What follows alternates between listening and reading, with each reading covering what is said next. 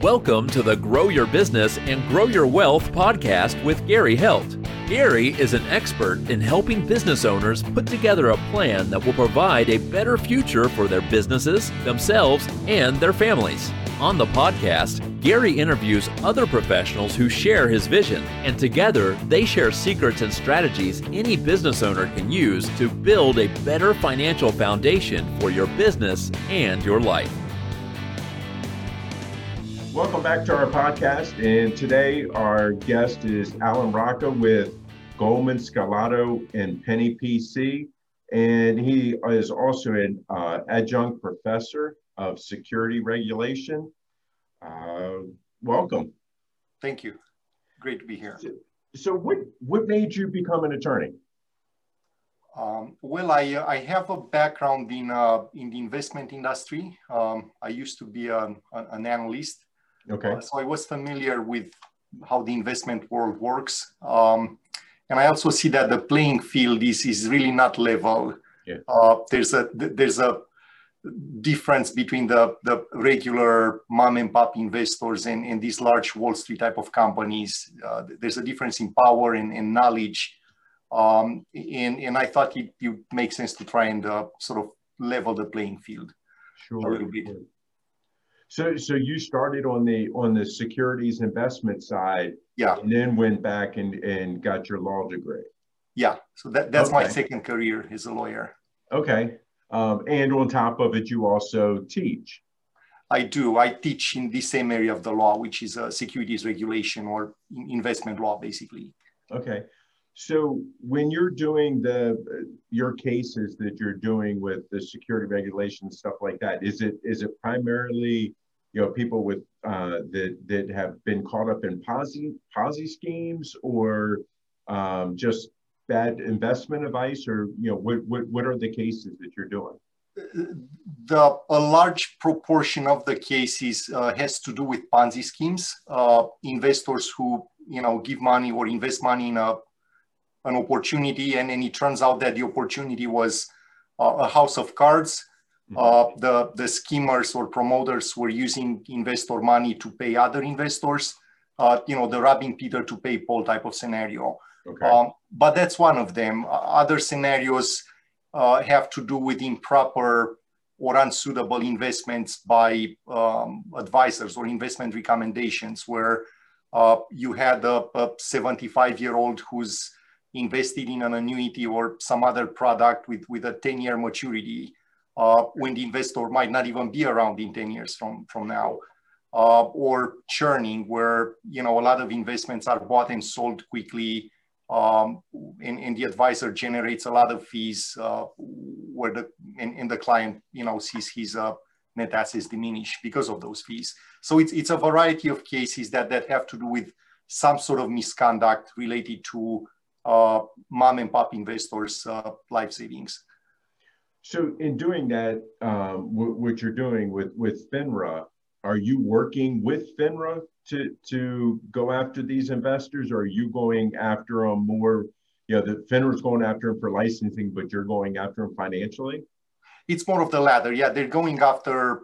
Uh, you know some of these advisors for for regulatory or disciplinary reasons uh, and, and we're trying to recoup money uh, for the customers uh, somebody who does something like this, like churning or uh, you know making unsuitable recommendations or recommending a Ponzi scheme investment, they usually or oftentimes also violate some professional rules in the process of doing so. So we have the civil case where we're trying to recoup money for the investors, and at the same time, the regulators might become involved to uh, discipline uh, the advisor for any misconduct or violations of the rules.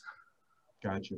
So when you when you do that type of thing and you're going you're going after the, the investor because you know I always you know in, in dealing with my clients and you know their brokers and things like that you know they always are talking about compliance compliance compliance right you know so the, these companies they have this compliance but they're still not doing enough is what you're saying you know, it's, I, I, will tell you that 95 or more percent of, of, of the advisors or brokers, they're good people. They're ethical people. They're, you know, they're well-intended. They want to help their clients, uh, just like 95% of lawyers and, and accountants in any profession. The problem is with those 5% uh, or 3% or however many uh, who are not, who are out there to make a buck at the expense of their client. Uh, and, and that small minority, and that's what it is, a small minority, uh, but it's a minority that could cause enormous damage uh, to their customers. They could, you know, wipe out somebody's life savings. Now, in, in terms of compliance uh, in, in supervision, uh, we sometimes or oftentimes uh, is to these bad apples, uh, you know, we'll see deficiencies. Sometimes uh, these people are known to be bad apples because they have a long list of complaints, prior complaints. Okay. Uh, and nonetheless, they get hired or they get retained, they stay on the firm's uh, uh, payroll uh, and they keep doing what, you know, they, they've been doing, which is victimize more investors. Right. So how is it that, um, I mean, it sounds like one of the things that, that you're, that you're saying is, is that typically this isn't the first time that this person has done this. So they have kind of a track record of doing this. How can somebody, how could I, if I'm getting ready to, to start using somebody as my broker, how can I check their record to see if there's, you know, any complaints or any of these type of violations? Yeah. Uh, there's an easy way, actually. There's a website maintained by the securities industry regulators called Broker Check. Broker Check.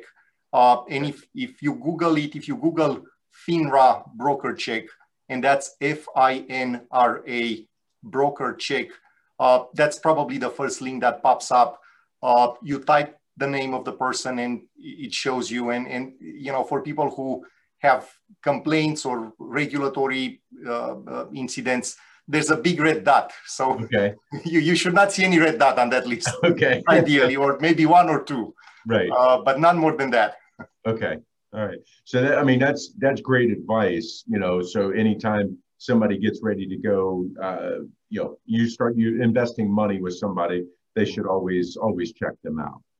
Um, going back to the, to the Ponzi schemes, you know, what is it that somebody can do? Because I mean, obviously, there's been a lot of high profile Ponzi yeah. schemes where even the, the highly educated and, and well known people have have gotten sucked into them.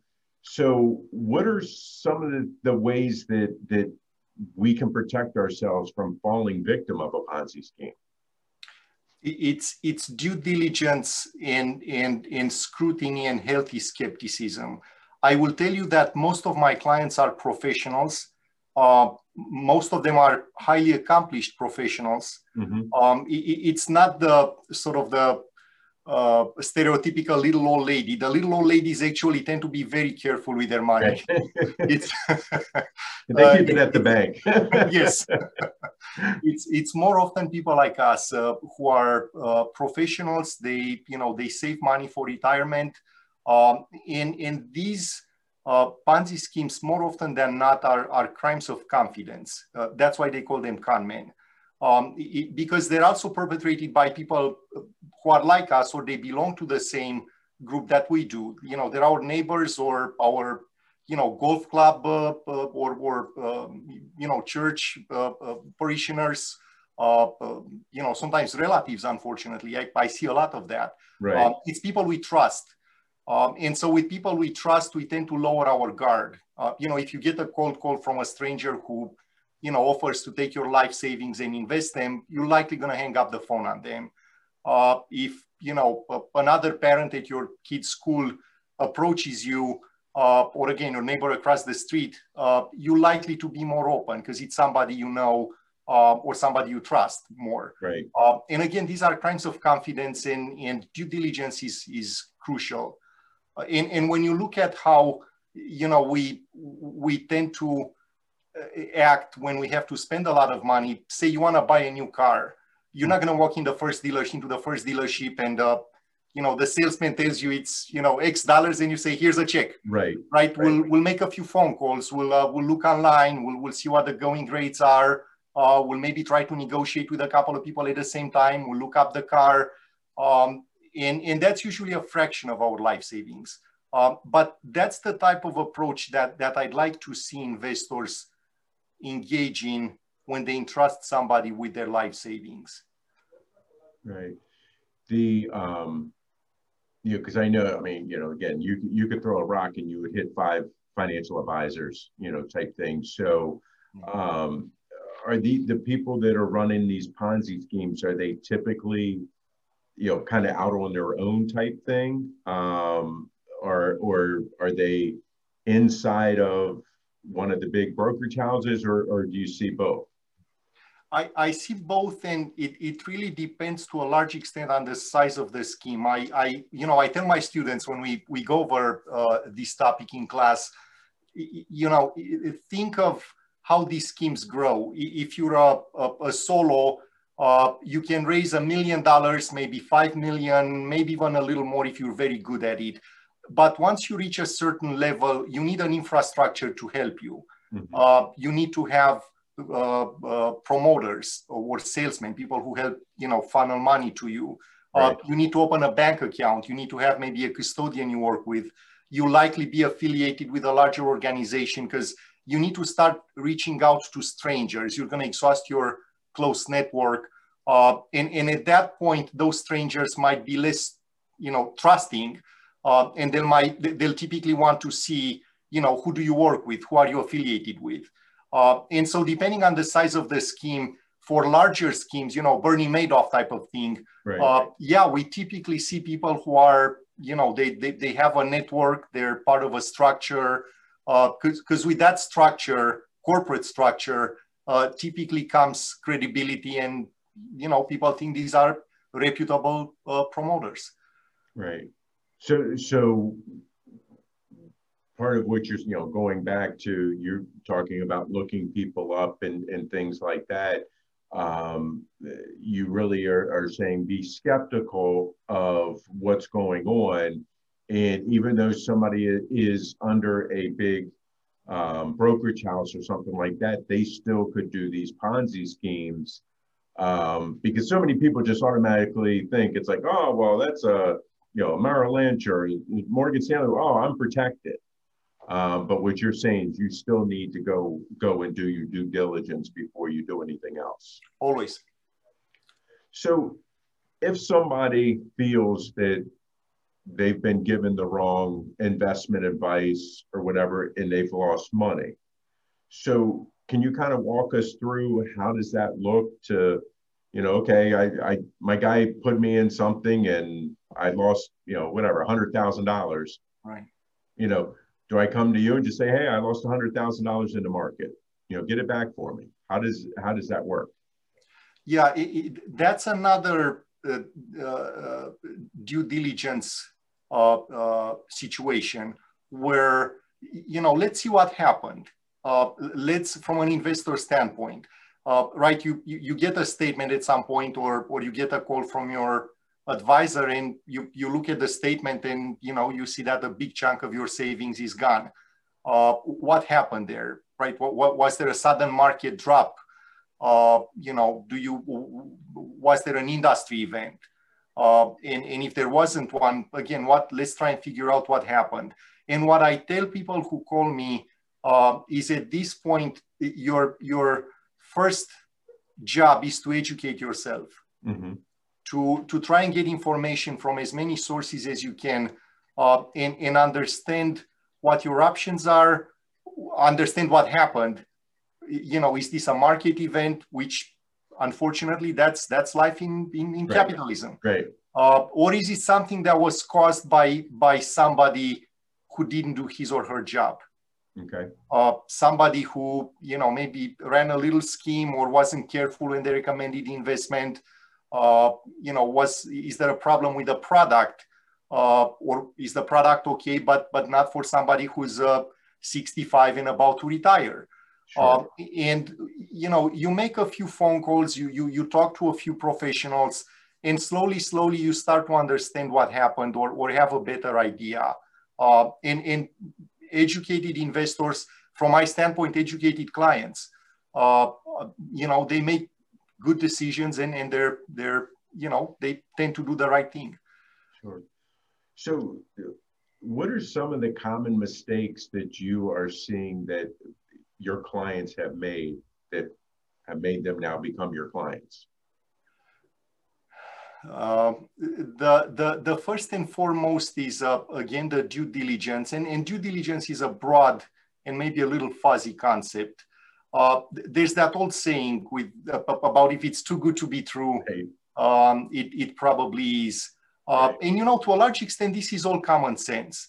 Uh, if, if somebody offers returns that are just, you know, outside of what's, what's typical. Sure um, there's there's a saying in science that that extraordinary claims demand extraordinary evidence. Right. Well, what's the evidence here? What's the due diligence, right? How are you getting 15% when everybody else is getting eight, or maybe less than eight, or maybe a little more than eight?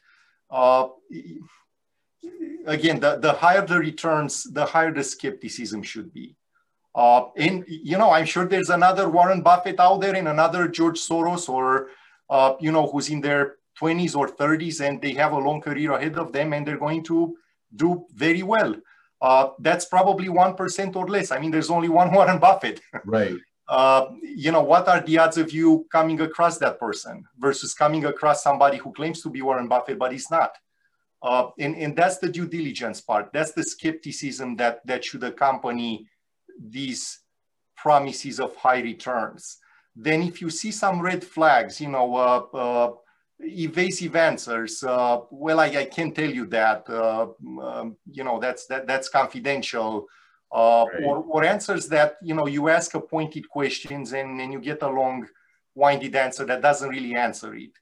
Uh, those are red flags uh, when when there's pressure to do something uh, quickly.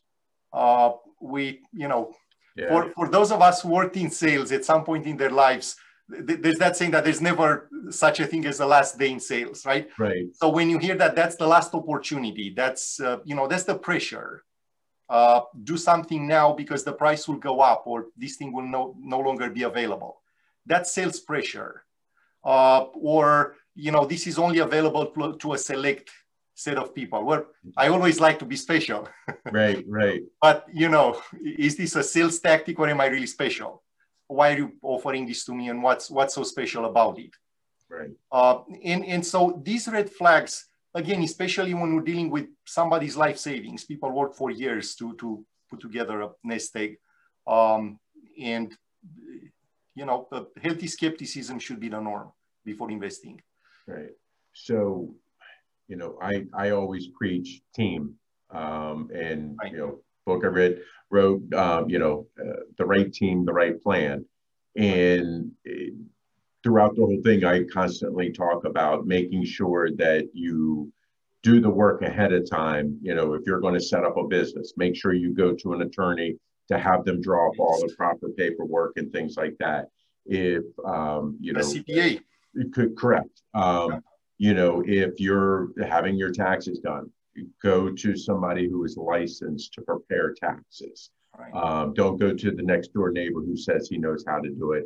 Um. You know, I, I constantly run into people that say, "Oh yeah, well my my friend owns a company and he's doing this," and it's like, well, you know, is he really doing that, or is that what he thinks he's doing? Um, right. But again, going back to making sure that you do the work ahead of time. And that's what you're saying with the due diligence. Make sure that you're doing the work ahead of time to make sure that whoever you're working with is reputable um, and make sure that, that they are giving you sound investment advice. And Gary, you make a great point. It's, it, it's all about the team, uh, and especially for larger amounts, talk to your CPA, the, the, the, same person you trust with your taxes every year. Uh, right call a lawyer, call an, call an advisor, uh, have somebody else look at these. Yeah, yeah, no, those are all, all, all great suggestions. So in your, in your, you know, your law practice, what are some of the, the biggest um, things, roadblocks that you guys, uh, or challenges that you guys are running into right now? Uh, right now, you mean in the age of the corona, or correct, correct. In, in the age of COVID, yeah. you know, um, you know, because uh, you know, are you guys going in, in front of uh, judges in a courtroom? Are you going in front of arbitrators? Are you how how how does this go, and and how is this either speeding up what you're trying to do or slowing down what you're trying to do? So, so let's break it down into two things. One is uh, uh, litigation issues or issues that have to do with uh, roadblocks, like you like you said, uh, to recouping money for investors. That's one one type of issues. Okay. The second type of issues is uh, sort of new cases that that come up uh, or new situations where investors discover that unfortunately they lost a lot of money. Okay. As to the, the roadblocks in, in our efforts to, or to our efforts to recoup money for investors, um, it's been a challenge, uh, more than one, uh, this past year. Um, on one hand, uh, we've seen courthouses all over the country uh, uh, either completely shut down to cases like ours, um, where there were automatic 30-day uh, extensions, you know, months in a row, right. uh, where nothing happened. And you know, we all know why. Uh, but nonetheless, for somebody who's retired and you know waiting to get their money back because they're counting on it, that's that's you know a problem. Uh, and then there's the issue of the Zoom hearings where the jury's out there, uh, no pun intended, uh, right. on on whether or not these Zoom hearings are are gonna work. I mean, they work for a situation like this, like something like we're talking right now. Sure. Um, or if you talk to a judge, uh, will they work for a trial where, you know, is the jury or the arbitrators, are they going to look at your client as just a face on a screen? Or are they going to see a, you know, a person who's somebody like them who worked hard their whole life and, and uh, lost their life savings, right? We, we don't yet know that, but again, there's some, some skepticism there. Um, in terms of cases that have come up uh, this past year, uh, there's that that old Warren Buffett saying that that when the tide goes low, you discover who's swimming naked. Right. um, and so a lot of these problems happened before the corona, or the seeds of the problems were planted before the corona. Uh, but the corona is the low tide that exposed exposed them. Uh, right. Think of REITs, for instance. Uh, right. So one thing we've seen is the, the retail situation is is the you know close to a disaster. Uh, right. Uh, we've seen so many large chains going bankrupt, many smaller ones struggling, restaurants uh, closing, uh, and so REITs that invested in commercial real estate, these are the landlords who are not getting the rent. Right. Uh, a lot of them were struggling before the corona or they had made promises, or some of them made promises that were hard to keep in an, even in a good economy, which is not what we've had last year. Right. Uh, and so that's the type of low tide that exposes the problem. Uh, uh, REITs, for instance, that uh, are landlords for office space, where the, the, the word last year has been Zoom and work from home or teleworking. Right, right. Right. In large companies, you've seen their they're trimming down their, their real estate footprint which means that those landlords are not going to get the same or are already not getting the same uh, rent checks they used to. And again, they made promises to investors that, you know, we're going to pay you likely X percent a year. Where what is that X percent going to come from if a lot of your tenants are, are you know, trimming down their, their uh, commercial footprint? Right. And, and so these are some of the issues that we've seen exposed uh, last year, for instance. Cryptocurrencies is another one. Uh, there's been some fraud related to what we call now PPE, right? So protective equipment, right. medical equipment, uh, uh, supposed miracle drugs or miracle treatments against coronavirus. Uh, so it, it's a broad range, uh, but these were some of the, the larger ones we've seen. So I guess you know not not that we want to find an ideal client for you because we don't want this to happen, but who is an ideal client for you? Look, in, in I, I wouldn't call them ideal. In, a, in an ideal world, I would not have a client. Correct. I, correct. I'd be, doing, I'd be and I'd be happy to do something else. right. Uh, but the the typical client is is somebody who's uh, um, on the eve of retirement or or retired or you know getting close to retirement, um, and and they invest in a in a bad product or they have the misfortune of of meeting up an advisor who's more interested in generating fees for him or herself than doing right by the client. Right. So it's not so not always just somebody comes to you because of a Ponzi scheme. It could be because of just somebody not, you know, the, the, the, the financial advisor looking out for their well-being and not the client's well-being. Yeah, it's, it's a mix. Yeah. Gotcha. So if our listeners are hearing this and they're like, hey, you know, I got to talk to this guy because I've had this happen to me. How is it, how, how, how do they get the process started with you? Um, well, I, I usually I'll, I'll get a phone call uh, or an email. Um, and the first few phone calls uh, are, and, and that's what I tell clients right now, both of us are trying to learn right. uh, more about what happened.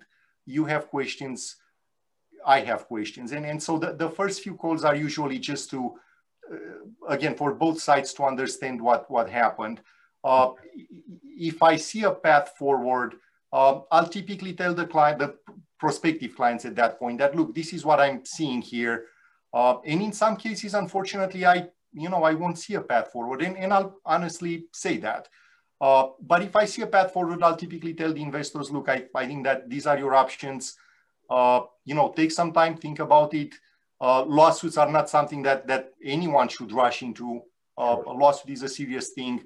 Uh, and and so let's talk some more. Let's let's see what the consequences or ramifications are. Um, and you know, if if you're ready to start a case, uh, we can go ahead and start a case. Uh, I, I oftentimes tell them if you'd like to go to another lawyer with my idea, I might be upset for a few minutes, but I'll get over it. Right, right. Uh, but these, these I think are your options. So that's how a typical conversation goes. Okay, so so do they reach out to you through your website? Um, you know, can you give them your website, your phone number? Yeah. What yeah. can we do here? Uh, I, I appreciate your asking. Uh, sure. uh, the, the phone number, well, my direct number is uh, 216 570 0097. And I, I answer that. It actually rolls into my cell phone. Okay. Um, and the, the website is investorlawyers.org. So the extension is ORG, Investor Lawyers ORG.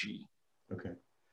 So um, is there anything that I haven't asked you at this point that you would like to share with our listeners? Well, you've been uh, you've been very thorough. Uh, again, I, I I think if the listeners are, are left with a couple of words only, those are due diligence. Good, good. I really appreciate your time today. Um, and look forward to, to talking to you again in the future. We will. Thank you. Uh, our guest today has been Alan Rosca with Goldman, Scarlato, and Penny PC. Thank you again for your time. Thank you. This show has been produced by Market Domination LLC. To discover how you can have your own show completely done for you and turn it into a real published book and become the authority in your marketplace, go to www.marketdominationllc.com slash podcast offer. This podcast is a part of the C-Suite Radio Network. For more top business podcasts, visit c-suiteradio.com.